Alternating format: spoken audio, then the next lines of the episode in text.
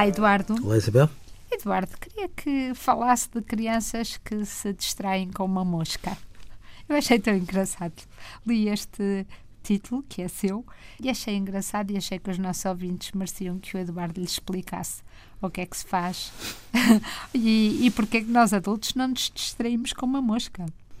Isabel, eu vou escutando muitas mais a desabafar com entre a preocupação e o alarme e a melhor forma que elas utilizam para caracterizar a, curiosidade saltitante de um filho é ele distrai-se até com uma mosca, como quem diz, é muito difícil mantê-lo atento, seja o que for.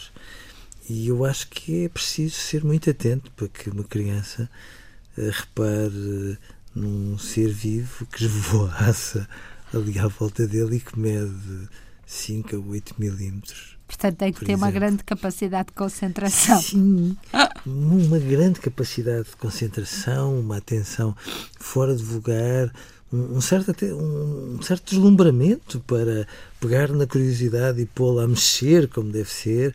E eu acho que às vezes nós eh, castigamos as moscas e a distração das crianças em relação a elas e não pomos a matemática, a história, o português ou os trabalhos de casa um, a voarem como as moscas. Sim, a ter aquele tipo, aquela capacidade de sedução fantástica que em alguns momentos as moscas têm e que batem todos os outros desafios ou todos os outros apelos de uma forma absolutamente E hoje em dia ser distraído com uma mosca e não com um ecrã de, de qualquer coisa, os pais vão começar a dizer o contrário, não é?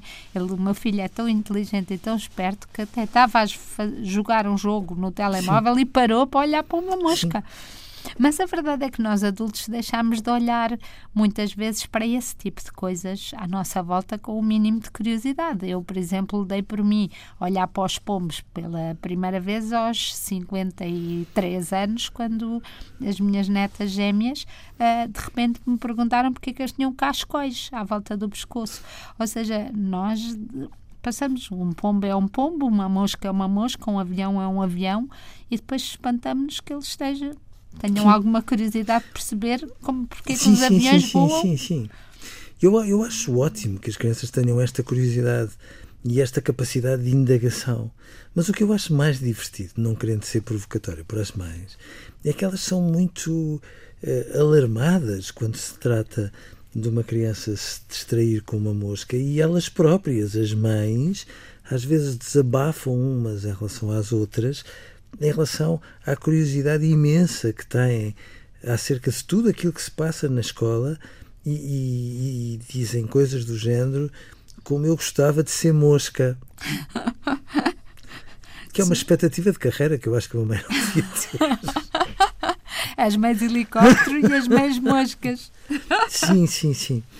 E portanto, sim, eu acho que é a altura de nós dizermos à matemática e ao português, por favor, vá lá, façam como as moscas fazem, uh, exibam-se, deem-se a conhecer, desafiem para a compreensão, tenham esta capacidade de, de levar a curiosidade das crianças a transcender-se, porque muitas vezes o problema não é da distração das crianças, é da forma enfadonha como nós tentamos cativar a atenção delas para aquilo que é indispensável, mas que merece outro twist que às vezes só mesmo as moscas conseguem ter. Adeus, Eduardo. Adeus, Isabel.